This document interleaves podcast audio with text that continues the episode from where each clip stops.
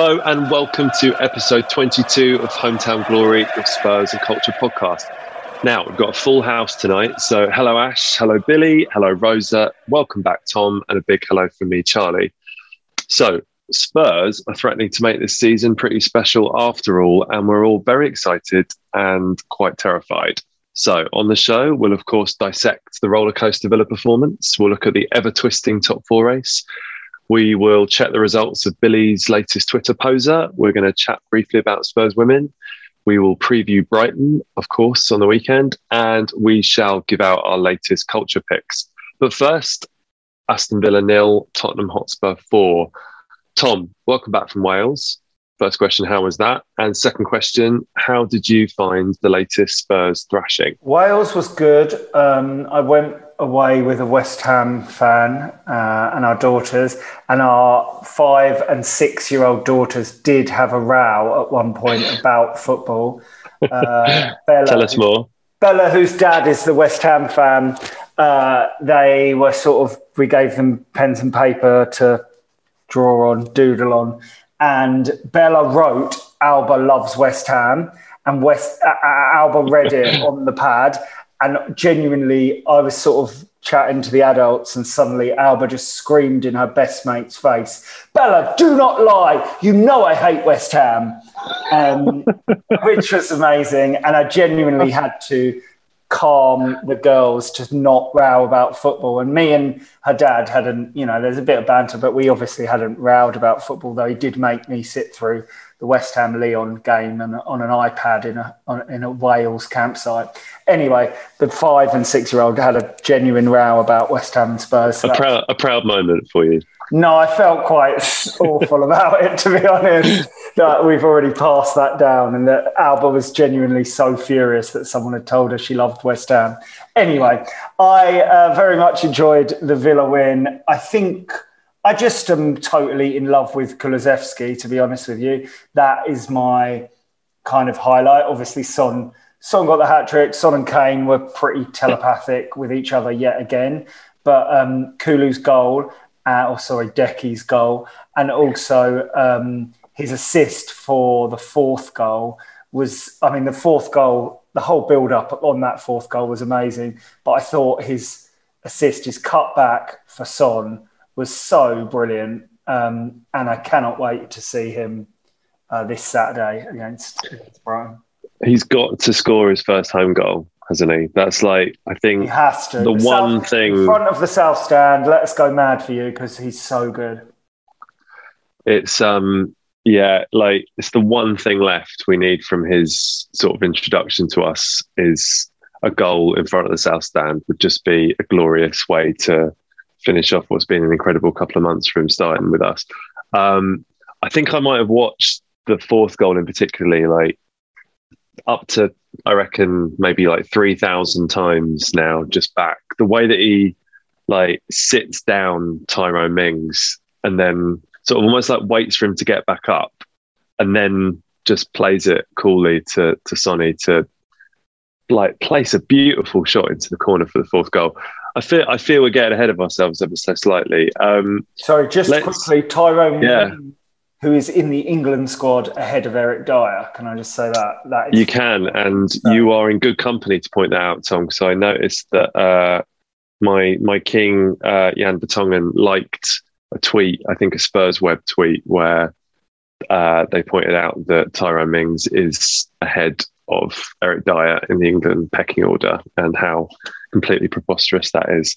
Um, filthy player Tyrone Mings, and I think we should probably spend a couple of minutes, especially considering the very sad Matt Doherty news that we're all kind of reeling from, um, which is an extraordinary place to be when you think how most of us felt about Matt Doherty even like three weeks ago. But yeah, obviously Matt Doherty out for the season. Um, Ash, how dirty were Villa? I mean, I saw obviously in the commentary, um, Andy Hinchcliffe particularly spent a long time going on about that Matty Cash tackle being, you know, firm but fair, just part of the sort of rough and tumble of Premier League football, etc. Um, and actually, I think looking at some of the other tackles Villa made, it wasn't even like in the top five worst tackles. I don't think, like in terms no, of I, how cynical think, they were. Yeah, I think the one on probably Kulusevski is the worst one for me. Mings, um, I think it was. Yeah, but you can you can pick out like a few. There was the Ashley Young one on Kane. Obviously, the Cash one is bad because now Dirty's out for the season. But there are a few. But I think the Cash one was really significant because if he got a booking, I think that would have changed the nature of the game. I think they sort of like became increasingly physical because the referee lost control and they sort of bullied their way into it and got a foothold in it. So I think that was like the ref's fault. And I'd, I'd love to have seen what would have happened if he had booked cash from there on in. Um, but we, we, we dealt with it well, I thought, generally. Yeah, I mean, I, I was watching some of it back in my lunch hour today, the first half, as I'm I missed the first 20 minutes live. And we were run pretty ragged. I mean, I think there's a definitely a good point to be made about how, you know, Villa got away with some really bad challenges and therefore felt like they had the green light to just go and kick us up in the air every 10 seconds. And that that definitely got to us, I think. We looked rattled, we looked sort of bullied and unsettled. Um, and it took us a while to sort of figure it out. But yeah, it was a weird first half, wasn't it, Ash? Yeah, and I, I think so much of that comes from Gerrard I think he made a comment like maybe last week or the week before that about Saka and how he shouldn't complain about being tackled and sort of listed his own injuries. And I guess it's sort of just this like very English football way of like being strong in the tackle and how important that is. And I think like it stemmed from him really. And yeah, hopefully that's like a bit of a lesson to everyone. Just quickly, the co who was the co-commentator again? Andy Hinchcliffe. Because he was really trying to make excuses for their dirty tackles the entire time, and he saw absolutely nothing wrong in the Matt Cash one. Um, even though I mean, he kept saying that he got the ball. I'm not. I, am not entirely sure he got much on the ball, um, but then followed through. And I'm not. Um, I hate people who are kind of refereeing conspiracy theorists. I know there are some Arsenal fans who believe that like the refs are all out to get them this season, but the refereeing was ex- really inconsistent, wasn't it? And like you said, I think he he totally lost control of the uh, of the game. Yeah, and that's the thing I was going to say. Like you can um it's fine if so the referee is going to let all these kind of tackles go that's fine to an extent you you know we're in for like a really tough game and we're in for but then like Højbjerg like I think he like went into the back of someone's ankle and he got instantly booked for like his first tackle. It's like, how are you booking Højbjerg for that? And you've let all of these tackles go. It's really weird sort of referee. And I think interesting thing about that, Matty Cash, there's a video going around now of after the tackle where he's like p- punching his hand into his fist as if to say, come on guys, we need to keep, we need to keep this up. We need to do this more. It's just a bit like, like, come on, like, you know, we you know we all like players, you know, like Romero, who, who like a sort of a hard tackle, but we like it fair as well. And it was just like it was a bit too far. Like, I think the one on particular, Kulusevski could have easily broke his leg.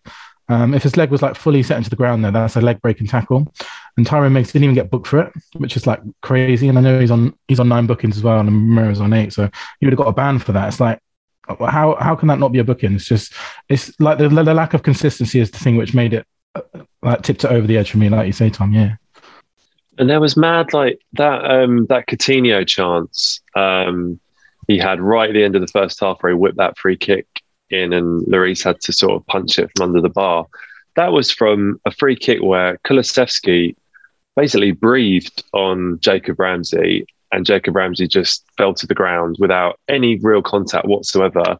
And that was apparently the same as a Matty Cash sort of season ending tackle or, you know, Tyrone Mings basically stamping on Kulusevski's leg. So there was an astonishing lack of inconsistency. And, you know, we, we were lucky to both get through the first half without having conceded, but also without, you know, several season-ending injuries, really. Because yeah, the Kulusevski one in particular was was really awful.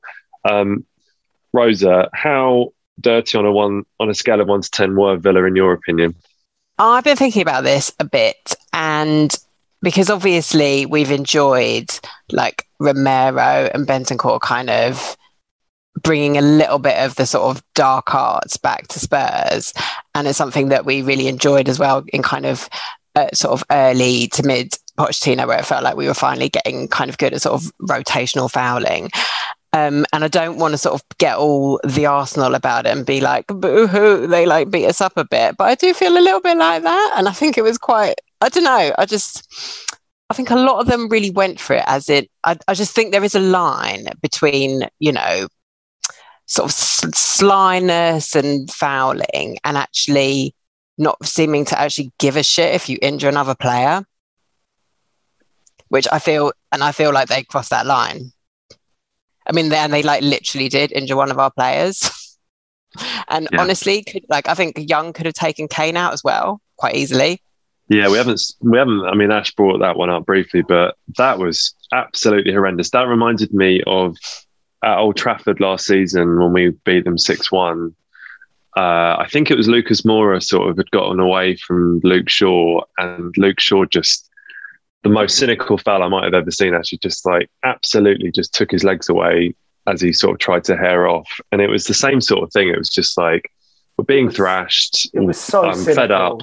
It, I mean that, and the way that Kane went down holding his ankle, and then sort of was moving fairly gingerly for a, a, good five minutes afterwards did scare the life out of me. I saw Ashley Young try to sort of half-heartedly apologise when he realised that Kane had stayed down for a while, and I think Højbjerg sort of basically told him to piss off, and that like you know he knew what he was doing. It was it was a tactical foul, and yeah, totally cynical. He really he, if he we'd all be here crying if he'd taken Kane out for the rest of the season. And I think it is one of them things where, you know, football makes hypocrites of it all because we do sort of love to see Romero do it. Mm. And he was like, again, he had that thing where he was specifically targeting Coutinho just because he was Brazilian, which is like one of those things that she does. And we, which is what we predicted last week. We thought exactly. be, yeah. I, uh, won, I Coutinho Watkins, yeah.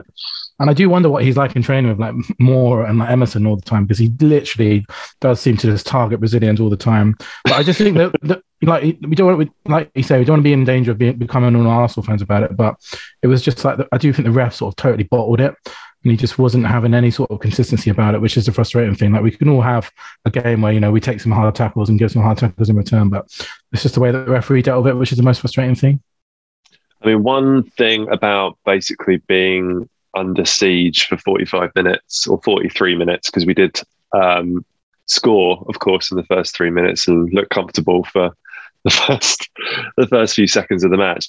It did allow our captain and in this instance, Saviour Hugo Lloris to basically play himself back into top form um, after quite a shaky few weeks. Um, Ash, he was, I mean, that might have been his best ever performance in a Spurs shirt, right? Certainly first half when he had work to do. Yeah, we would have definitely probably lost if it wasn't for him. And I think there was some stat on Sky. I think he made like seven saves and it was like a record. And you could see in the post match interview how grateful like Sonny was mm. to him, which was like really like sweet. Um, yeah, he was incredible. And I, I feel, I was thinking about it after the game, how he's sort of never in the conversation with, I guess, like the Edersons and Alissons is like being one of the best keepers in the league, but I think he really does deserve to be in that conversation. And I said in our group earlier, like I'm very worried about sort of post Hugo Spurs world because it's something we haven't had to like even think about, but it's like feels like it's approaching quite quickly. It's all right. We're going to sign uh, Sam Johnstone, who none of us really know anything about, and it will be fine. Um, obviously, the Matt Doherty situation is really sad because, as we were saying, he's sort of played himself into really, really good form. He's contributed goals and assists, and Conte sort of really fallen for him hard. I was really wobbling when the news broke last night. Billie managed to sort of calm me down a bit by reminding me that um, it's actually been Emerson Royal that has played right wing back for the last two games two games that we have, of course, won by an aggregate of nine goals to one. So we've not been too bad with Emerson at right wing back. And actually, really, it's sort of Reguilón and Cess that will sort of replace, if you like, Doherty, where he's been playing the last couple of matches. Um, are we, and maybe this is a chat for later on when we talk about the top four race and its sort of developments, but um, are we super stressed about Royal kind of now being our sole right wing back, Billie? How are you feeling sort of dust settled? Do you know what? I'm not super stressed about it in terms of I, I think we'll survive um, because I think, as we mentioned last week, I think the system is in place now. And Emerson, like you say now, Emerson Royal's played the last two games at right back and he's been okay. Like I don't think he's been particularly good. I think like in the first half, you were talking about those chances that Hugo saved, um, the one for Ramsey. Um, he just got absolutely spun, mm-hmm. and that happens, you know, quite often in his um, you know, he does have a tendency to get quite beaten quite easily. But I, I, think it'll be fine. And I think the, the sad thing about it is me, I'm just a bit gutted for Doherty. Like he's been so good. This he's probably been like the story of 2022, like his comeback story. And the fact uh, I think I'm more sad about that and the impact it will have on him rather than the impact it will have on the team. It's just such a shame, really, to actually come back from literally he was, you know, he was our most hated player, like our biggest scapegoat. Um, he barely had a single fan amongst, you know, amongst any of us um, in the wider fan base, and he's totally turned it around. And the fact that that's been sort of snatched away, and he won't be back until next season, and we'll probably buy another right back in the summer. Um, it's just a real shame for him. I really do feel quite sorry for him after everything that's happened. Um, yeah, get well soon, Matthew. As Antonio was calling him Matthew, and it was really sweet, and they had this whole thing going. It's just, it's just really depressing. Um, I was just going to say, it says a lot that we had Reguilon and Sessegnon fit at the weekend, and he still played Doherty at left back, and he has been playing really well. And he's a presence in both boxes, Doherty, which none of our mm. other hmm. fullbacks are really. At the very least, he's like a lump who gets in the way um, and has a physical presence, and none of our other fullbacks offer that, do they? Um, so yeah, it's um, be interesting to see what he does with Reguilon and Sessegnon now. They're both fit. Yeah, Rosa, who would you pick? It, obviously, it felt like I mean, Reguilon came off the bench, so maybe has got back to being sort of first choice or something close to that. Who would you pick? Um, even though I'm a real Cess cheerleader, I think probably at this point in the season, it's going to have to be Reggie, isn't it? Just he's, I don't know, I feel like he's played more games. There's just a bit more experience there. Like it's such like it's real crunch time now, isn't it? I don't really, I don't really feel like there's time enough for Cess to kind of work his way back into form. Um, maybe that's being unfair, but it just doesn't feel. It just feels a bit wobbly somehow to have both, like defensively, to have both Cess and Emerson there's something about it that just does, doesn't feel quite right. And maybe that is just because that's just purely like that's just what I've seen. Um, like Conte picked Reguilon to come on, and so I think, oh well, that's it. Mm. But that I think that's probably who it will be, and that's that would probably be my pick anyway. I like, you know, I'm like the rest of you. I'm not super worried. I think it's just a bit of a shame because I do feel like we said, the only thing that can stop us now is injuries. And like immediately we've had an injury. So it feels a bit brutal. But if there was going to be an injury to anyone, like, even though the fullbacks are so critical, they are ultimately like our weakest players, aren't they? So it's not, we haven't, like, we haven't had a key player taken out uh, yet, touch wood. And I think one thing on the Emerson Royal thing is that when he was first in the team under Conte, Romero wasn't. Um, and if you look at like the Newcastle game as a blueprint, like Emerson, uh, Emerson was effectively babysitted by um, Romero, and they both sort of double teamed on St. Maximin. That was really, really successful. So I think I think you're going to see quite a big difference in Emerson Royal now that Romero is in the team because, you know, a lot of the game, Romero does sort of spend it in that right back position. That's where sort of one of our goals came from, where he sort of pinged that ball over to Kane, who then headed on to Son. I think, I think Romero will sort of sort out Royal, so I think we'll be fine, to be honest. Also, the fact he's now going to have Kulu playing and has had Kulusevski playing ahead of him rather than Lucas, because there were moments where like you say, Billie, it was like Sanchez or Tanganga playing right side of centre back and Lucas playing right wing with Royal at right wing back. And it was just like terror all around. Like no one could keep hold of the ball. No one knew what they were doing. The positional play was dreadful. Whereas now, I mean, I think, you know, we saw that for the fourth goal at Villa, right? Where sort of Emerson, I think, nicks the ball, plays it up to Kulusevski, does that lovely little turn and flicks it over to Emerson, He plays a nice first time pass into Højbjerg, I think it is. And then you know, there's just that crispness and that confidence that playing with people like Kulusevski and Romero give you that, you know, he just did not have when he was um, in that sort of axis of terror with uh, sort of Dav and, and Lucas. Um, we should spend a little bit more time. I feel like we've sort of spoken about Dirty Villa, we've spoken about the kind of tragedy of Matt Doherty's injury. We should be, you know, over the moon, right? We've just had a weekend of dreams, like starting with Wolves losing, then United, then Arsenal, then us winning. It's been it's been amazing, and you know we should. I think also, I think Tom touched on the sort of tele, the sort of purely incredible like telepathic thing that Sonny and Kane have got going. I, think Sonny is just hit his like dream form, seemingly at the absolute best time, and you know he's now the highest Premier League goal scorer if you don't include pens. He's got what is it nine and nine or something? It's it's extraordinary. Uh, shall we? Is this the very best of of Sonny? Do you reckon? Yeah, it feels like it. It feels like it, and I think not to bring it back to Kulusevski, but I think like him coming in has like helped all of them. It now feels like a really like solid front three. So um yeah, Son's looking amazing. Um and hopefully he just carries us to top four along with Kane. He's now our like tenth highest goal scorer of all time. It's mad.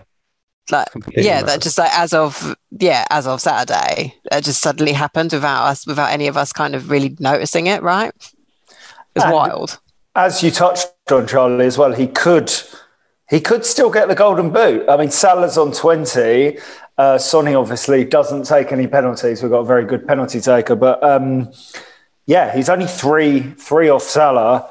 Um, and way and ahead of, and um, you know we've been yeah, and we're scoring. You know, touch wood, it continues, but we're you know we're scoring at such a clip now that you could see him getting you know having games where he's scoring two or three. Hopefully, we'll we'll get on to uh, how we think we'll do in the next few games. Billie, you can talk a bit more about everyone's favourite player. Yeah, kind of. And then like it's weird that we've gone nine Premier League goals and Kane hasn't scored any of them, but we still don't really have any complaints about it because he's been sensational in both games. And that bit where he sort of glances where Son is, this is all in like the fraction of a second, by the way. He sort of looks over his shoulder where Son is and then does like a perfect through ball, headed through ball. It's like the level that Kane is operating at the moment is absolutely insane. And I think you'd be so worried like at the beginning of the season if you'd gone like two, three Premier League games without Kane scoring, but like he's dictating everything. So yeah, the, the fact that they're right at the very top of their game, I think, is what's going to be the difference between us getting top four and not getting them top four. And if they continue it, then like, I don't think we'll have any problems. You just feel like as well. Yeah, that, that moment so go on. I was just, I no, just no, no. really wanted to like just take a moment for that moment. That header was unbelievable. That just because that was the moment that sort of encapsulated everything that Kane can do, right? Because you just watched him just like that little look to see where Sonny was and where he was going, and just to wait it so perfectly that like it was it was like for some for something that looks that is quite simple that's just like a you know just a header it was like a pure thing of beauty right and there's also this bit in the Kulusevski goal where sort of Kane, he's looking at the defender behind him and he steps back into him and sort of takes him out of the game completely. And then he t- and then he nods it onto Kulusevski. Like he is just absolutely unbelievable at the moment. Like the things that he's doing in every single football game that he plays in. It's one of those things where sort of we can talk about Kulusevski and so on and everyone all day, but I think Kane just does things that are so good that we sort of take for granted maybe as a fan base. And it's like it's just like such a joy to be able to see this this new sort of things that he's doing all the time.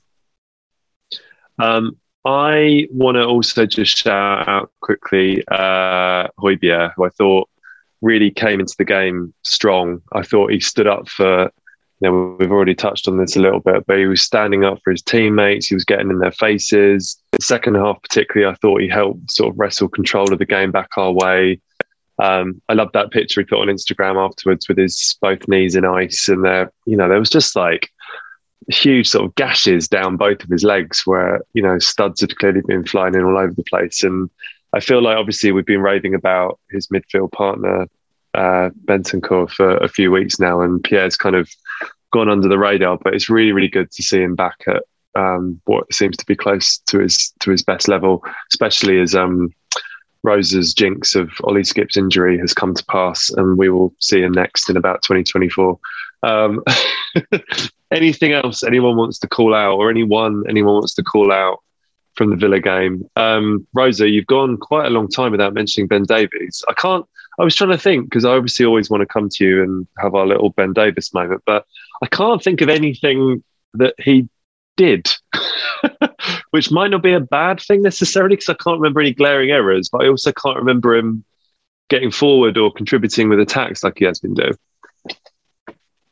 Yeah, I, to be honest with you, I can't either, and I also think that's quite good. Um, because you you sort of don't like particularly in a game like that, especially with the first half that we had, you don't you kind of don't want to have to be thinking back again. Like if if the defense just didn't, the fact that they just didn't concede any goals, that's that's all I need to know really. Um, what I really wanted to um, mention was I was discussing this the, the sort of the last couple of games with my dad earlier and we were talking about how like specifically how like villa tried to play us and i feel like they took they tried to come at us the way say Southampton did, right? Particularly when we went to Southampton, really aggressive, quite filthy, mm. and it worked. Um, but that was a while ago now, and I mean, obviously, I don't. They they didn't even need to play that well. I don't think when they came to ours, but that's obviously a template for how to play us in a way. But it is, but the because we did struggle. We struggled the first half on Saturday, and we struggled in the first half the week before against Newcastle, not as much. But um, those teams both ended up losing to us by a four goal deficit.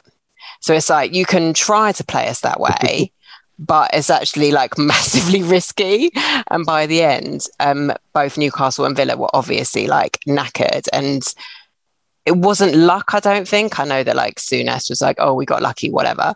But it's not luck if you've won by like four clear goals. And the other thing is to Billie's point about Kane, is that this is kind this is you know it's hard because there's, there's a sort of Tottenham of it all which stresses us out and makes us nervous and I don't want to get too kind of like triumphant about it before the fact but Liverpool like is this going to sound crazy? I don't think it is. Liverpool aside, in terms of the te- the rest, the other teams we have to play, we do have better players than all of those other teams, right? So this is what should be happening. Yeah. Am I sounding incredibly Arsenal about it? I'm no, no, no. I think no. Right. I mean, I think you're right. I think that you know the the run in does mad things to teams, right? And you know you it totally depends on what day you catch teams and whether they've got European matches. Sometimes, like we found with West Ham, you know, you catch them at the right moment and they're knackered or they're distracted or, you know, but then, and then if you're someone like Arsenal, you go into like the game that they had against Brighton on the weekend. Brighton had lost, hadn't won in seven matches, seven games in which they'd scored one goal and then they basically get played off the park for 89 minutes. Like you just have no idea, I suppose, what's going to happen, um, which is you know ensured that we are all completely terrified about the next like six or seven weeks. Um, Billie, go on. yeah, I just want to. just, just want to shout out one of our listeners, um, Caroline Stefko, who has a newsletter. And I was just reading her newsletter today, and she talks about 45 minute teams and 90 minute teams. And Aston Villa are we're a typical 45 minute team. And ex- Rosa is exactly right. It's, that is the blueprint of how to play us. But you just can't do that for 90 minutes. Um, mm. And that, it's just impossible. And we are a 90 minute team. Like Conte has made us so fit. Um, and it's no coincidence that both in the Newcastle game and the Aston Villa game, it's the second half where we've ran riot. And it's all because of like our fitness under Conte is insane. It's like I've never seen us as fit as we are now since like Pete Pochettino era. Um, so yeah, if you I would highly recommend Karen Caroline Stefko's newsletter because it's really, really good. Um, but yeah, so definitely, I think it's the, the main factor in us blowing away these teams in the second half is like this fitness that Conte has brought to us, and you just no, it's just impossible to keep up that intensity for Aston Villa and for 90 minutes. So I think if that does happen, you could easily see it happen at teams like Brentford and stuff like that who are going to come at us like that. Similarly, we just got to ride it out and then just hope that our fitness sort of takes over in the second half. I think. Mm-hmm. I think it's noticeable as well that we're having these second halves in weeks where we've not played midweek. I think the fact that we now have a full sort of Conte boot camp training sort of week going into these matches.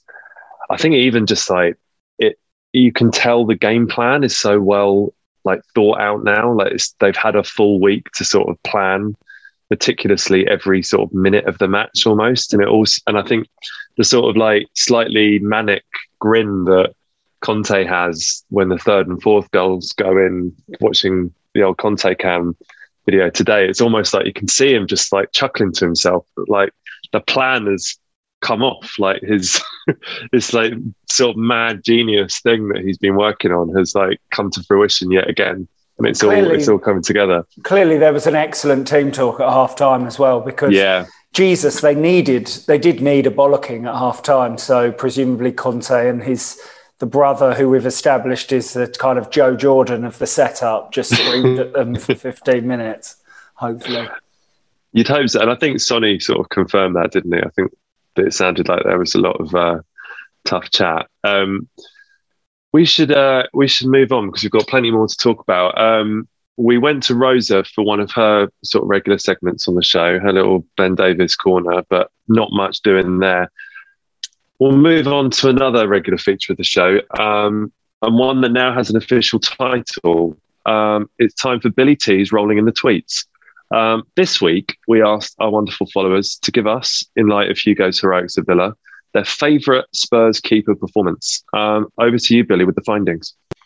Yeah, and again, so thank you so much. You've had loads. Um, um, and a few, again, as seems to always happen every week, a few will keep coming up, which I'll, I'll, I'll breeze over a couple of repeats as well. Um, Tim started off by saying uh, Paul Robinson versus Watford when he scored. Um, classic goal against Ben Foster, obviously. Now, this one comes up quite a lot, um, a couple of periods. Um, people talking about Heurelho Gomes. So Alex Brown says Gomes at home versus Arsenal saved a free kick that defied logic from Van Persie. Uh, that was crucial for top four. It was that hell of a week of Chelsea then Arsenal, if I recall. Um, GZ said Gomes away to Portsmouth in 2009. Second half, it got peppered like a non-league team. Kevin also agrees with that. He says the Arsenal Chelsea double header across four days in 2010. The much maligned Gomes made fantastic saves across the two matches, which put us back on track for the first ever Champions League qualification. Uh, Patrick says Espen Baardsen versus Liverpool at Anfield in a 2 1 defeat, coming on at half time for the injured Walker. He was 19 years old, could have been 10 1 that day otherwise. Um, this is the one that I instantly thought of just because it was so like, such an iconic game for a multitude of reasons. But the young keeper we had years back, he managed to score a hat trick in Europe. I wonder what ever happened to him. And obviously, there's a picture of Harry Kane in goal um, in that classic game. Uh, Chris Somersell says again, Heurelho Gomes that week in 2010, maybe Arsenal and Chelsea, where he decided not to throw the ball in his own net and became prime Dino Zoff to help us into the Champions League. Um, Jack McElroy agrees with that as well. Uh, Ollie, friend of the show, Ollie says Hugo's penalty save from Aguero in 2019 Champions League quarter final. Um, it was perhaps the first star aligning in that incredible Champions League run. I know that was a big favourite of Tom in the group chat earlier, which I'm sure we'll talk about in a second. Um, an underrated performance from Benny says Sullivan away at West Ham in the FA Cup quarter final. Pretty sure it was the game that Rebrov scored the volley, and weirdly we defended the away end in the second half from the solid rain. And West Ham threw the kitchen sink up, but Sullivan was brilliant. And then uh, Rich Gamray says, speaking of Sullivan, it's no exaggeration to say we'd been beaten about 9 1 by Arsenal in 2001 in the semi cup final without him, cup semi final without him. Simon says, for pure ridiculousness, it has to be the CL save versus Leverkusen for Lloris, of course. The fizz of it still made no sense. I probably say that's probably the best save I've ever seen um, uh, from any Tottenham player ever. Um, Lloris versus City, says Louis. Again, the way the season was crazy. He was pretty bad in the first half, but he won us that game just as much as Kane did, keeping some of those shots out earlier this year, 2022. Um, Tottenham Simpson says Espen Baardsen versus Everton. I think great save, barely played again. I think he retired early as well. Um, another one I think we'll talk about in a second. Uh, someone shouting out the Hugo save was the Aubameyang penalty versus Arsenal, which sort of ended up being such an important save in terms of finishing above them. Um, couple mentions for Tony Parks. So Frederick says Tony Parks save of Gudjohnsen's penalty in the 1984 Cup final um, and the penalty shootout in the UEFA Cup. Uh, number two was Hugo save versus Aguero. Uh, Hoboken Spurs says Pat Jennings and goal at Old Trafford. Uh, Dan is another one that I remember being at personally, was Paul Robinson starting the chance at the Ledley testimonial. Uh, Steffi says Gomes versus Arsenal at the lane. Got a couple more shouts for Gomes, a couple more shouts for the Lloris saving the North London Derby, a couple more shouts for Espen Baardsen. Uh, Conte season says Paulo Gazzaniga versus Liverpool under Jose, I think that was. Um, Steve Smith says Tony Parks, need I say more? And nope, you don't need to say any more than that. Again, Sergio says Tony Parks, the 84 UEFA Cup final. And I just want to finish this by saying, um, talking of regular features of this show, I was devastated this week that there was no Emerson Royal video highlights been posted yet. So his video editor is slacking. So hopefully next week we'll have more Emerson Royal video editing highlights for you. But he's now going to have his work out. I assume that Emerson is going to play every single game for the rest of the season. So this video editor really needs to sort himself out. But yeah, thank you very much for all those Twitter shouts. You had loads there. Um, yeah, and a few of those were the ones that came up in our group chat as well, I think, weren't they? Uh, they definitely were, yeah. Um, Billie, thank you very much for uh, Billie T's rolling in the tweets there. Um, and yeah, I'm I'm really sorry about the Emerson video not being up yet, mate. I I felt like we should have maybe delayed the podcast or sort of put a complaint in, but hopefully tomorrow for you. Um, it's a shame. You think he's done it out of respect for Doherty? I did. Th- I was literally like, just about oh, to say that. It's you like, know, man down. I literally, I was literally just about to say that. It's like it's too, it's too depressing. Maybe we should, maybe we should just do it all in black and white or something like that. Just like R.I.P. Doherty. Um, and thanks everyone, as Billie said, for again just an amazing uh, response to our call out for keeper moments. Um, Rosa, I think you and I um, will always look back with well, sort of mixed memories, I suppose, of that uh, Lloris penalty save from Aubameyang in that final. Um, we watched that together at Wembley, um, and Rosa, tell everyone what we did when the penalty was given. Yeah, this is a pretty sad tale of an iconic penalty save that neither Charlie nor I saw because the penalty was awarded. We looked at each other and just went, We're out. And we left the stadium immediately. I don't, do you know what? Did we even say anything to each other? I'm not sure we did. I think we just looked at each other and just left. And, uh, and, and then we just sort of fled, got outside, like just outside the ground, right? Like just thinking, that's it, it's done, we're devastated. And then there was like another couple of people like huddled around their phone, right? Just saying, oh, no, the pen, like he saved it, he saved it. And we're like, what? Checked, checking furiously, realized Hugo saved it. But there's never like, we can't go back in, we're done. and uh, we slunk off to um, Box Park, I believe, where we just had to um, wait for everybody else. Just very sheepishly, yeah. I yeah. mean, we we reserved. Do you know what though? I have no regrets. I, yeah. I mean, I, and I have no regrets because I couldn't have taken it. I couldn't, like, I literally, I think I would have had a heart attack. So, you know, I'm embarrassed, but I'm also not sorry. I too am embarrassed, and I too am convinced that had I stayed, they would have scored. So I think it's it's basically fine. Um, any it. other favourite moments? We did it, yeah. Tom, we were like uh, like Billie said, we were all reminiscing about that Lloris save from Aguero in the first leg of the Champions well, the, League quarter final. The one you were just talking about is remarkable as well because it kept us above Arsenal that season, right? The only reason yeah, without it yeah. above Arsenal was Hugo saving that, that penalty. Um, and yeah, the one, oh my God, the, the Man City in the Champions League, uh, it was so early in the match that um, that penalty, wasn't it? And we were in, it was one of the first games in the new stadium. The atmosphere, it's potentially still the best atmosphere in that new stadium. And when Hugo saved Aguero's penalty, it was amazing. Um, I've just got to shout out Go, Heurelho Gomes because I always sat in the South Stand at um, White Hart Lane and he was just mental. Like, absolutely mad, like loved the attention from the fans. Had seemed to have these bizarre rituals of like pre-match touching the posts and um, yeah, I just don't know what was going on in his head most of the time. And he had a really iconic chant. I think people have forgot that is potentially well, it's quite it's quite sexist, but also just extremely bizarre. Heurelho Gomes, you're the love of my life okay, that's weird enough. Uh, Gomes, I'd let you shag my wife. Why?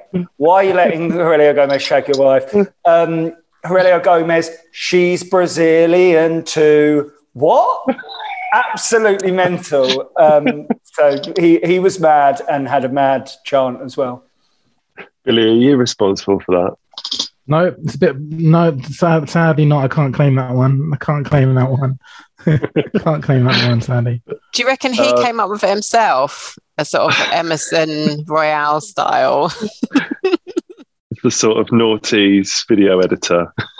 but back then it was like love the plant- attention. planting chance. Was that why he didn't pay any attention to the actual goal ever? Yeah, I, I wasn't a Gomes fan. I have to say. I feel like he's he kind of like suckered us into thinking he was good when he played for a different team, and like didn't really repeat that level of competence for us. I mean, I remember him. Didn't we play PSV in a Euro- uh, UEFA Cup knockout, and he saved about twenty-two penalties in a shootout. And Yeah, then he I'm not looked sure. incredible. Did he? Yeah. Did he ever? Did he even ever save a? Like, did he ever save a penalty for Spurs? I've got no Yeah. memory. And he gave Uh, a- another penalty away immediately. Oh, was that Sunderland? Was that the Darren Bent game? I feel like there was. Wasn't like there some was- awful? Dar- I don't know. I feel like it was an important game, like a Chelsea or something. I don't Ash, know why. you can't. You, you can't stand Gomes, can you? No, because he was terrible. He was absolutely terrible. Sorry, everyone.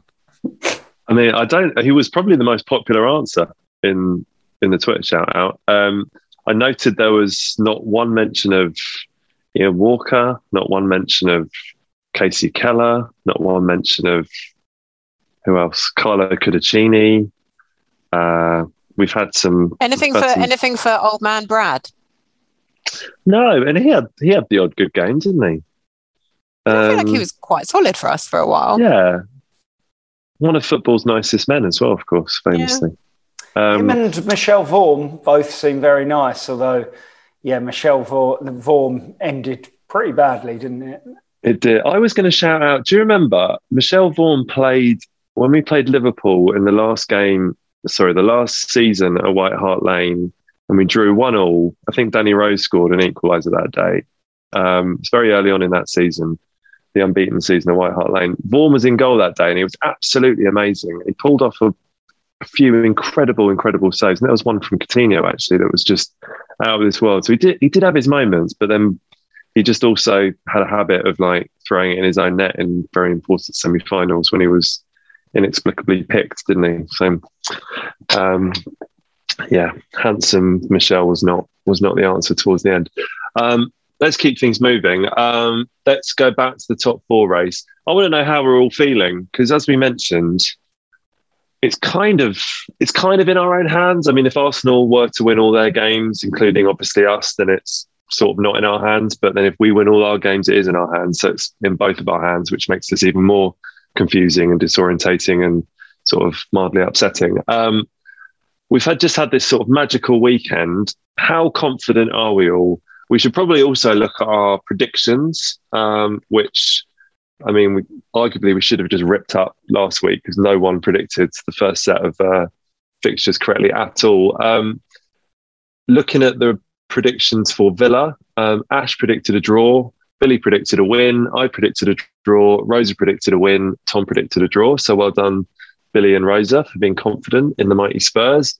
Um, Arsenal wise, um, every single one of us predicted that they would beat Brighton. Um, so just sort of goes to show this is probably going to have a few twists and turns. Um, and we all thought United would beat Everton as well. Um, so again, I'm going to ask you all: How confident are we? Ash, how confident are you right now? Um, still confident, still confident, but I'm I'm only saying it amongst Spurs fans, um, and just playing it down like a lot amongst any other person that doesn't support Spurs because I think it's going to have a few twists and turns, and it's going to go to the wire. Um, I really think it's going to go to like the last game or the penultimate game. So, yeah, I'm just holding it down, and I like just want to have a go at anyone sort of tweeting about top four or talking about top four because I saw an Arsenal fan make a compilation of like Champions League music and their highlights this season, and they haven't won a game since. So, everyone, please just remain calm. Yeah, and I think That's one an of their appeal. fans, That's an appeal from us, Yeah. our podcast, to you, yeah, Spurs definitely. fans. And I think I think one of their fans was like manifesting. He was like talking about how he's confident they're going to get into a semi-final of the Champions League next year. Um, And I just want to say, like, we as Spurs fans need to sort of do the exact opposite of that. I think we need to just paraphrase one of our former managers, and I prefer not to speak about it all because I just, I just, I'm not going to say anything until it's done because we've been here before, we've messed up these kind of positions before. I think this is the first time in the race where we're actually we're now quite heavily bookies favourites. We're odds-on favourites to finish in the top four now for the first time in a very, very long time because this the last two games has totally flipped everything on its head. It's gone crazy in our favour. Like you, you, you couldn't dream of a better situation that we found ourselves in. Um, but you know, we've just got to keep doing our thing. Um, so yeah, the less Tottenham tweets about the top four, the better. Please stop doing that. We're not Arsenal. Don't do it. Prefer not. I think we all just we just recommend Spurs fellow Spurs fans use your safe spaces wisely. You know, you've got your WhatsApp groups, you've got your text groups. Use your safe spaces. Don't don't expose yourself on on social media for ridicule because we've been here before, right? Um, Rosa, you're often the sort of uh, beacon of common sense through these uh, difficult moments. How how are you doing? Yeah, I totally agree. I think um, I want to be I want to be confident amongst yeah amongst Spurs fans because I want us to enjoy this moment. Like, and I think even if it ends up with us not getting into top four, I want us to really, really just cherish this right here, right now. We've had an unbelievable weekend and all of the results went our way, but we also were able to take advantage of it, which marks it out as quite different, I think, from the last couple of Champions League races mm. that we mm. were in, where results would go our way to save us from ourselves which is which, it's true though, right? It that is, is exactly what happened. We would lose, and then we would be like, "Oh my god, thank God, everybody else lost as well." So this is quite different, and I do stand by what I said earlier, which is I think we do have better players than all the other teams that we're going to play, except for Liverpool, and we have a better coach. So that should do it for us, but I don't want to go out in public and say that um, because, of course it is just it's it is literally two games that have turned it on its head. And when we played united we were like that's it. We're we're out of the race. And now we're 6 points above them. But like seven games is nothing but it's also so much. So i do feel i do feel confident. Um but i wouldn't you know bet my house on mm. it basically I think seeing Arsenal's season take this massive jolt, largely on the back of um, two really important players getting injuries, has put the fear of God in me a bit in the sense that, you know, were we to suffer similar injury losses, we might be in that, you know, similar position. However, I just can't help but feel the momentum's with us. And I, I loved listening to Conte talk about you know, he went full sort of terrifying mafia boss towards the end of his interview with Sky, I thought, where he was talking about, you know, when you scent the blood, you have to go for the kill and sort of did that thing where he talks he talks about that stuff for like slightly too long. And the interviewer sort of gets a little bit like awkward and like frightened, but Antonio's sort of in the mood and he keeps going and it's it's actually quite it's quite sexy and wonderful. Um so I'm going to stop talking about that. Try and get a bit strange again. Um, Tom, how how are you doing? Just to round us off on our sort of confidence level check. I think, like Billie said, uh, I just don't want to jinx it. My head is swimming with like plans for if it does happen. If we finish above Arsenal, like the the parties that we can have um, the social media trolling that we can do, but I, I can't think about it yet. Our fixtures look favourable, but not that long ago we lost back to back home games against Southampton and Wolves. So we, when we were fairly, certainly Charlie, you were fairly confident that we were going to win those. Uh, so um, yeah, I don't want to say anything about it. Yeah, the other the other thing to remember is that if we do get top four, like Amazon are doing their all or nothing on Arsenal this year, and that's going to make for like an incredible watch. So we just have to do it, and like Kane is just dragging us there. Like he's put like the entire club on his back, and it's just like I'm I'm just hearing that Champions League theme tune next year. So yeah, for him we have to do it. Like he's been unreal. I mean, we're we're we're also literally letting him fly to Augusta like minutes after we finished a Premier League match so that he can watch one round of golf. So hopefully we're scratching his back and he can scratch ours and get us over the finish line. Um, now, speaking of confidence, let's look ahead to Brighton. Um, good news, obviously, is that we're in incredible form. Uh, Brighton's form has been all over the place until they went to the Emirates. Um, the bad news, I'm afraid, everyone, is that Rosa's going. Um, and Rosa, firstly, do you absolutely have to attend? Is is my question on behalf of everyone listening. Guys, I'll make you all a deal. If it's going really badly at half time, I will just leave. I will go and I will find the nearest box park to hide in. And I won't That's come back. A, it's quite a journey actually from N17 to one. But I'll do okay, it. I'll, I'll, I'll, do it for us. We'll um we'll we'll foot Croydon, the Uber. Croydon Box fair. Park is fine. That's absolutely fine.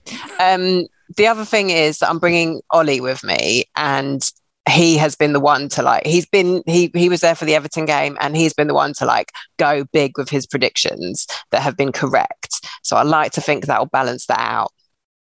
That's that's my hope. Okay, that seems reasonable. Um, we'll we'll order the Uber just to make sure it's there. Um, yeah, we'll have it um, on standby.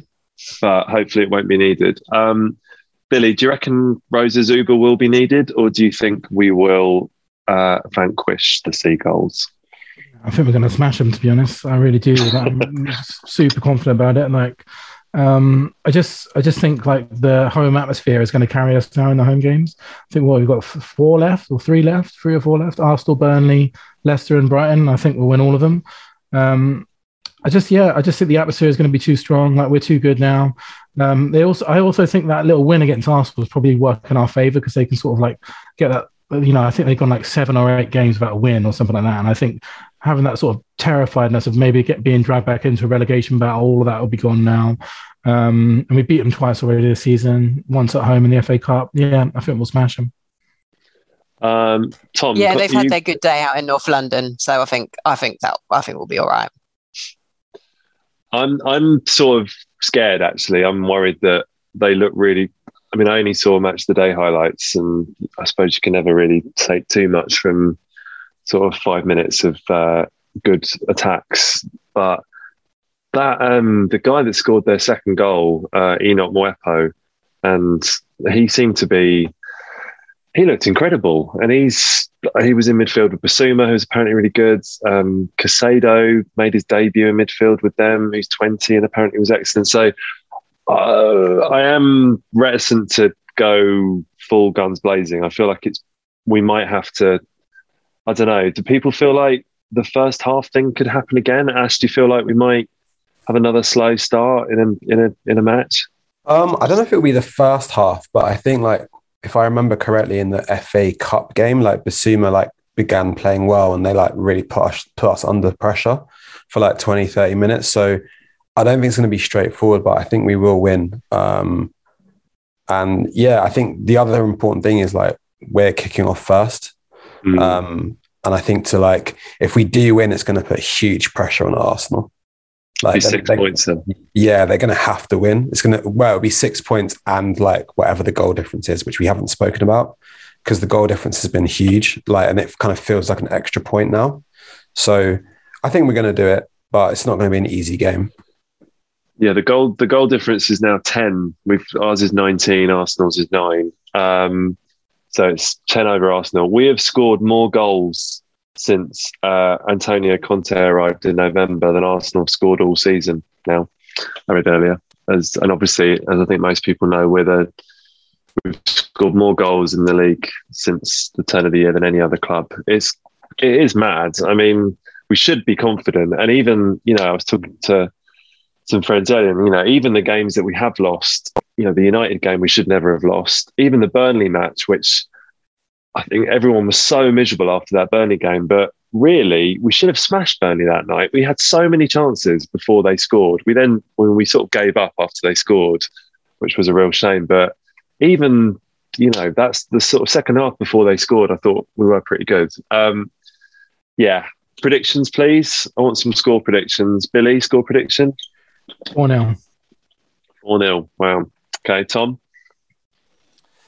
Uh, I'm excited to get back because I missed Newcastle. Um, so I'll say 3 1. Uh, and Kulu to get that home goal in front of the South Stand uh, and we all lose it. That'd be great.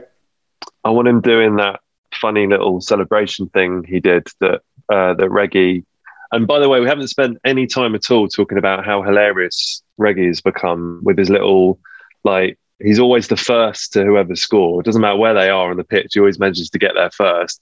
And then he like copies their he does his little copy of their celebration like a little kid in disneyland going up to his favorite superhero. It's absolutely amazing and i i love him for it. Um so yeah kulu doing his funny little stampy celebration thing Reguilón in his wake in front of the south stand to cap off uh handsome victory would be amazing um ash your prediction uh, i'm going to go 2-1 to spurs and i think Ooh isn't Kulusevski doing the LeBron thing where he like raises his knees up? Is that what he's doing?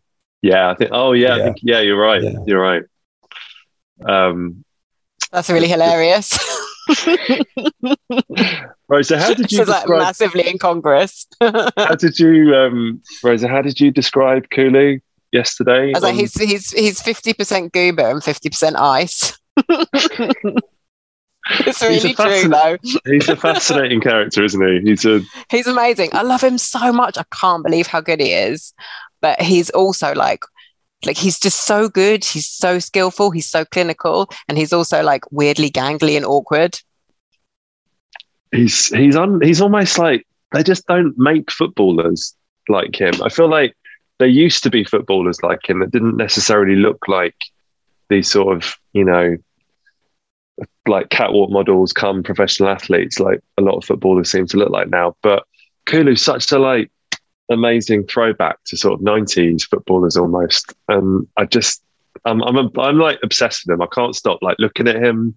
I can't stop like, just trying to figure out his movements. He does. It is sort of that early Kane vibe, though, isn't it? Where you're yeah, like, who is yeah. this person? Yeah. Like, how are you so good? You don't look like you should be that good. Like not Kane now, who looks like an absolute machine, but I imagine early days clumsy, um, and I'm someone who is renowned for being extremely clumsy and.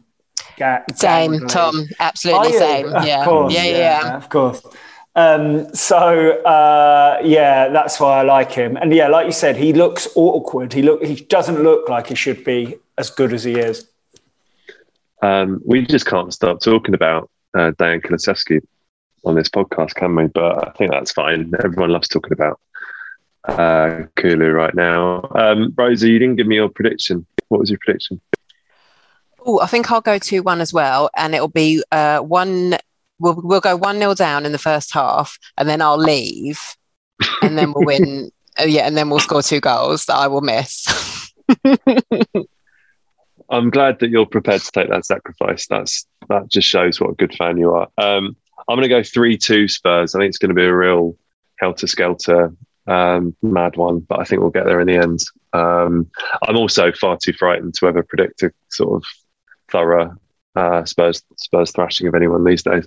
Um, cool. Well, best of luck to us all for that one, Rosa. I hope you get to stay for the whole thing. Um, we obviously normally at this point we talk about Spurs women, but they are in the midst of their really long international break. Uh, they're not back until the 24th, where they start their double header against Chelsea, which, as we pointed out, seems incredibly unfair. Um, they then round off the season with away games um, against Everton and then Arsenal.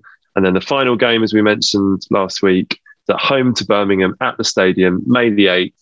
A lot of us are going be amazing to get as many people down there as possible. Sounds like it's going to be a really fun day and to yeah to cheer cheer on and cheer off uh, Spurs women after a really really terrific season. Um, I think it would be lovely. So everyone do that. Tickets are available now. Um, let's move on to culture, guys. Uh, I'm gonna I'll do mine first quickly. Um, I was going to talk about the Father John Misty album because I was listening to that today and was planning on recommending that, but I actually really struggled with it, so I'm not going to recommend that. Um, the Wet Leg album is really good. Everyone is saying that though, so that's not very interesting. But it's a really well realized album that's sort of that's very cohesive and not just the sort of two or three singles and a load of filler. I was very impressed how they sort of tell a story across the full album. Um, sort of tapping back into our uh, electro leanings, the Overmono EP, Cash Romantic, came out on Friday, and that is just superb, and I can't recommend that highly enough. Um, we've watched a couple of documentaries. We watched the Jimmy Savile one on Netflix, which is really harrowing and left us feeling really angry and quite sad, which doesn't sound like a glowing recommendation, but it is really, really well put together. It's two parts, both really excellent, but you will feel quite pissed off with everything. We also started watching, Tom, I know you're a, a big Robert Maxwell guy. Um, we watched, started watching the House of Maxwell on the BBC documentary that aired a little while ago. Pretty good. Well, yeah, I read John Preston's book at the start of the year, and it was it's a really brilliant book. And then I went to watch the BBC TV series and got about 10 minutes in and was like, I don't want it to spoil the book because I really like okay. the book. And I don't think John Preston's involved in the the documentary series, but he is a fasc- I mean, a fascinating, insane, unbelievable story, mm. and makes you know you think about Succession and where they get their ideas from. Like Maxwell, that story is more insane than than what happens in Succession. I think it made me very quickly realize that Succession borrows more from the family Maxwell than the family Murdoch, like I mm. assumed. Um, so yeah, it's, it's pretty fascinating. Um, and then my last one is the split, which we've spoken about, I think, a bit before. Starting the third series. For those that don't know, it's an incredibly glossy BBC drama created by Abi Morgan, who's written things like The Hour, Brick Lane, The Iron Lady, and Suffragette for the screen. Um, it's about a family, uh, mother and three daughters, who are almost almost all of them are family lawyers, um, and it's also about their their own personal lives. It's kind of a guilty pleasure, but it's also got really incredible actors in it, like Queen Nicola Walker and Spurs fan Stephen Mangan. Um, Rosa, I know you're with me in my split love. Have you started the third season yet? I've watched the whole thing. we didn't realize they dropped the whole thing at once. And we were like, oh my yeah. God, do we just stay up all night and watch it? What do we do?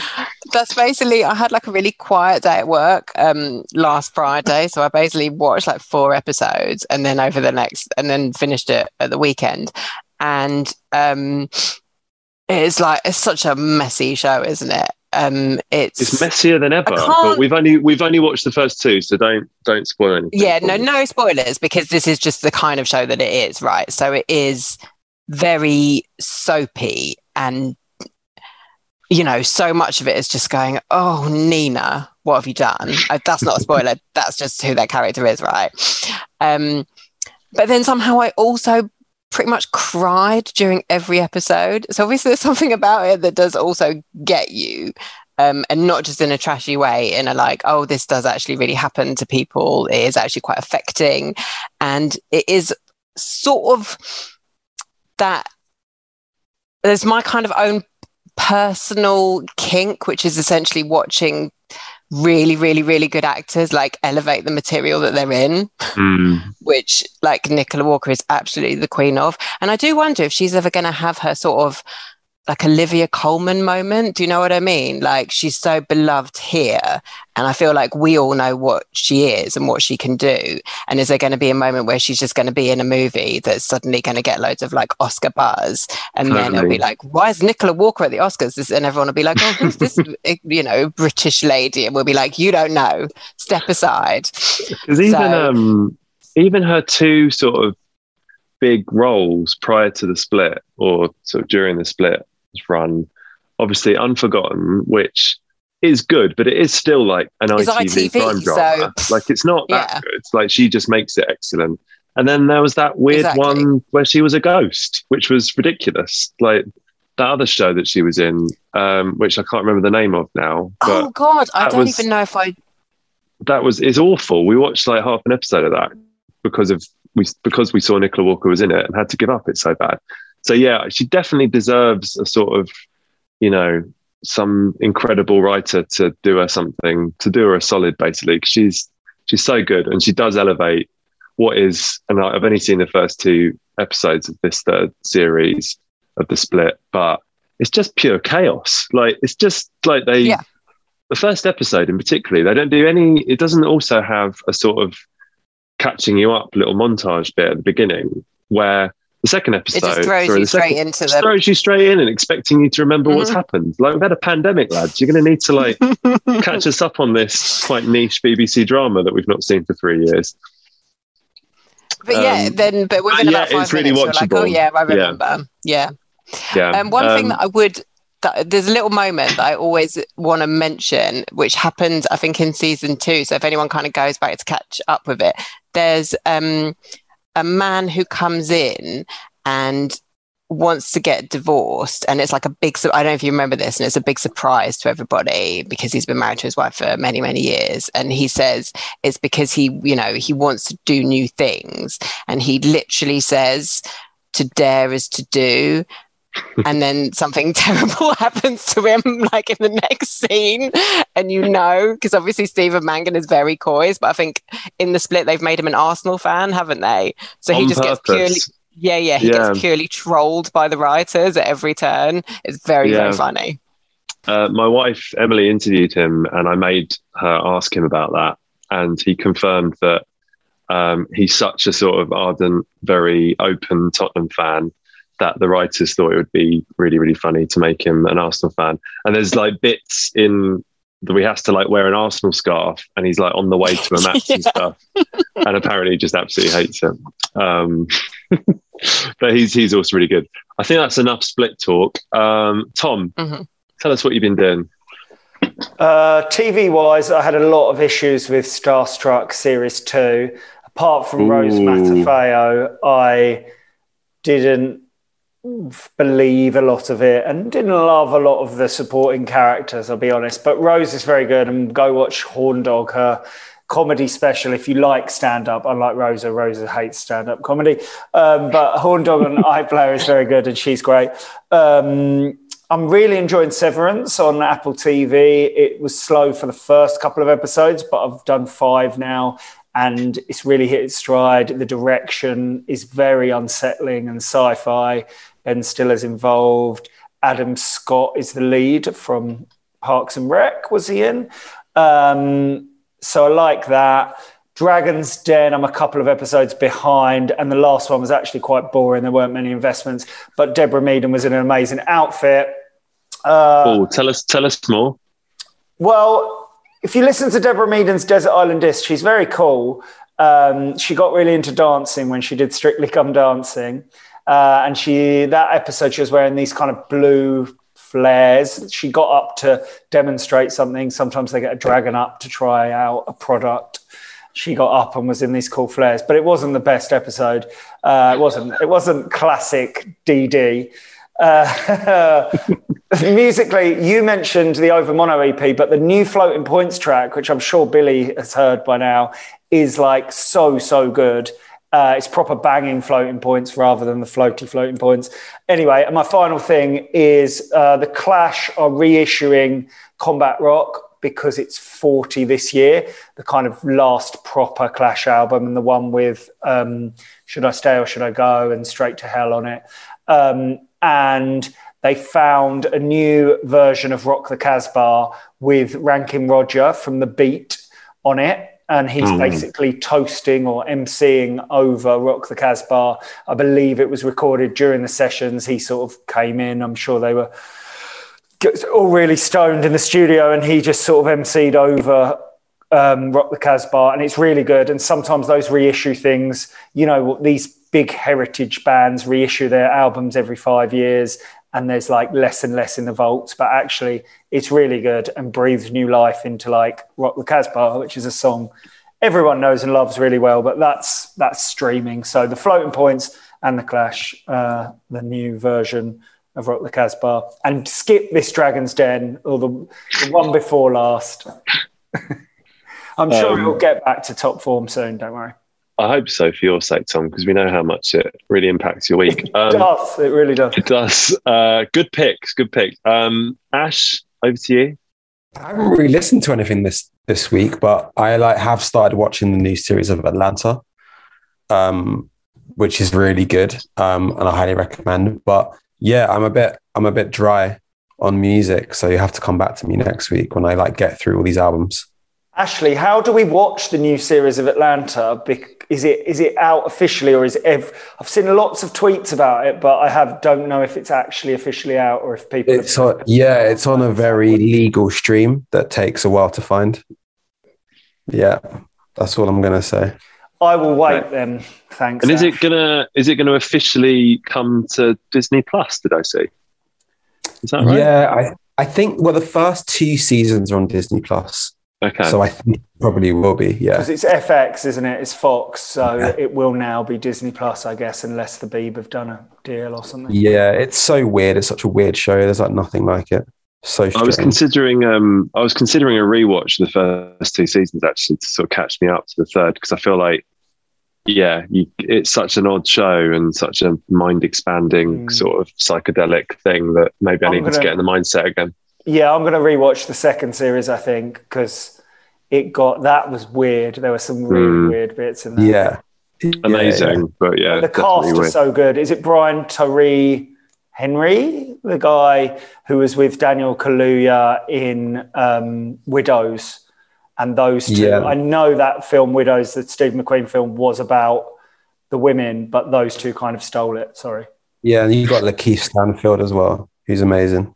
He's mm, always good in everything, isn't he? Um, cool. All right, Ash. Please, please tell me some music to listen to though, because usually, usually your picks enhance my week tenfold. Um, so definitely, definitely have some good ones for us next week, please. Um, Rosa, I feel like I, if I was a good presenter, I would have um, a good host. I would have just carried on our split conversation and then hopped over to you elegantly for your recommendations instead. I've gone around the houses, but here I am back at your door asking for your picks, please. It's fine because now I have loads of things to pick up on because I also wanted to welcome Ash into the Marvel fold because I know he's been watching Moon Knight. Oh, so, Ash, go, Ash, welcome. You're you're officially a nerd with me and Thank Billie. Thank you so much. Thank you. I hope it feels good. you don't you don't look very pleased about that, Ash. Rose has outed me. yeah, I'm sorry. it had to be done. um, because now I'm going to turn my attention to Tom, which is one. Severance is still too slow. I made it to five episodes and then I had to bounce. I was like, I can't. It's it's way too slow for me. Well, Rose, way the thing, too but the, I think the finale was like this weekend, Sunday, Monday, and I saw yeah. so many people saying how good the finale was. So that's what made me stick with it. Um, mm. I just can't like my tolerance for slow moving things is pretty high.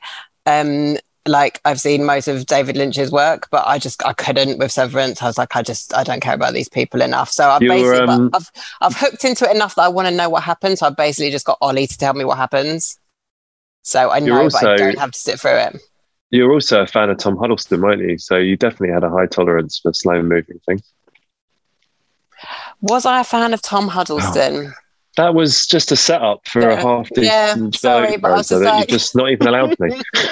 I'm so sorry. I couldn't, I couldn't, I couldn't think of a slow moving Spurs player that I know that you liked, and I thought you might just go with me there. But tough uh, crowd, tough crowd.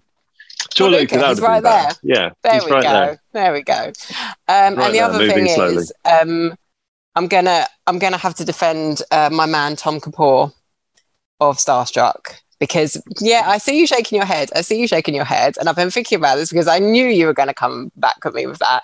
And what I need you to understand about Tom Kapoor is that he is is of a very select but noble lineage of romantic comedy men, which is the all in man. No fucking about. He's got he he's found the woman he likes and he's just in. And that, my friends, is a rare creature and I personally cherish it. So you have to leave that man alone. I do admire that. I just don't buy that he's a film star in the Same. show. Yeah, Same. but I said that when I when I recommended it, I said that didn't I? Like they're, they're all over the place with are you able how famous he's meant to be, and I just that doesn't bother me. Okay, because it bothers me to the, the point where I can't.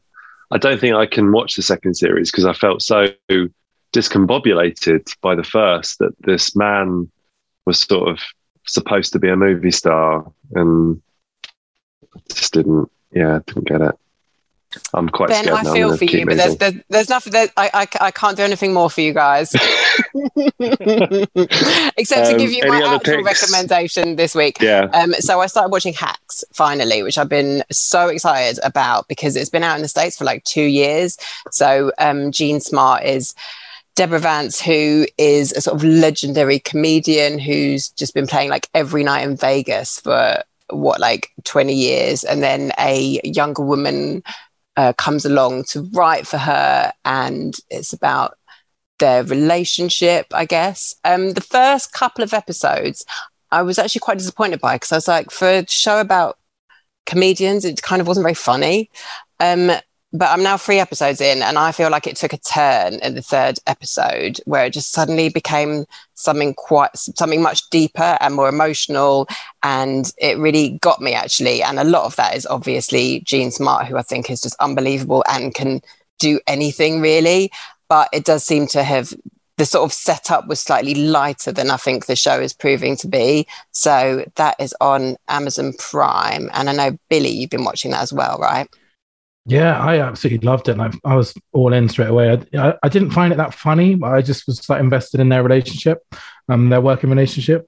Um, um, yeah, I, I watched five episodes back to back, and I've had a lot going on the last couple of days. I haven't seen any more, but I reckon as soon as I start watching it again, we're going to smash straight through that. So yeah, I love that show. Yeah, I'm looking forward to finishing it. Mm, Definitely watched the first episode and then just had to watch like four more back to back. Yeah, I really like it. I'm so relieved, Rosa, that you have gotten on board with that show because I know that you've been really, really excited about it for a good, well, yeah, like you said, two years it's taken for it to get to British screens. So thank the Lord that it's not disappointing you too badly. That's good. That's good. Yeah, I'm Um, relieved as well because I was like, oh my God, I don't know if I like this show. And so, like, finally, when I watched that third episode last night, I was like, it's okay. I'm fine now. It, it has been worth it. It's yeah, that rarely has a show ticked more Rosa Anderson boxes. So I think that's that's a relief for all of us that you like it. Um, and Billie, to see us off, uh, your picks, please. Yeah, I kind of anticipated that you guys would go for um, Overmono and Floating Point. So I didn't say that, but I did really like the new Peggy Gou um, remix EP, which is out this week, I think. Um, it's got two really good remixes on there. It's actually got three, but I, I haven't really listened to the third one much. But one of them is by um, Soulwax, who I know we've mentioned before, and that's really good. They're all of the, the track I Go, by the way. Um, and the other one is by DJ Cozy, and they're, they're really, really good. I would highly recommend both of those remixes of Peggy Gou.